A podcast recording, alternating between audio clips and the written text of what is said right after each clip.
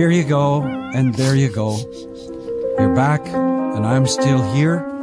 I'm Billy Flanagan, and today you'll stick with me, and we'll find out how to achieve the kind of thing on canvas that the truly insane seem to come up with with little or no effort or thought. There's a color there. I don't know what it is. It doesn't matter what color it is. Haven't you admired those loony eyes on the tramps, you know, or or the strange figures in the art of the insane that you find selling for high prices in art centers in the big cities? Well, none of that is as hard as it seems. So today, I'd like you to go along with me today. Try this, take some of that paint. Let's try another tube here. There we go. There's a big blob of it. I think that's called green, maybe. Not sure, it doesn't matter. It's not as hard as it seems to achieve truly insane effects on canvas without growing through that rigorous training that the insane must go through in those institutions in which they're kept. Now, I'm going to show you today how to do it. You'll be standing on your head. Don't try that. It would be insane. Let's take out our canvas. One of my favorite techniques is to pee all over a fresh canvas before you paint on it. it I pre-peed on this because it's TV. I'm not going to do it on TV.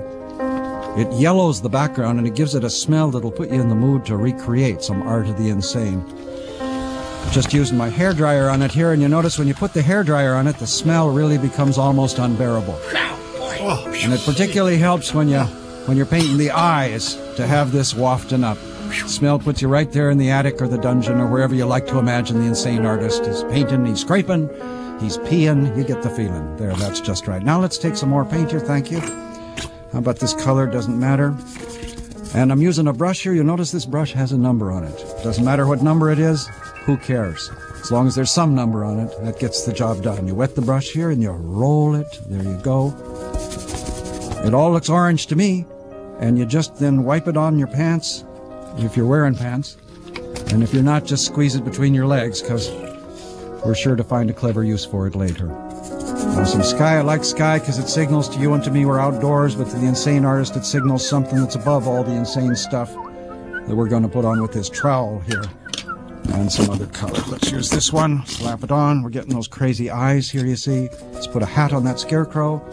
A death's head, I like that. I'll make that a black gardenia, I think. There we go, pee all over it. We won't do that on TV, but at home you just feel free to pee right all over it.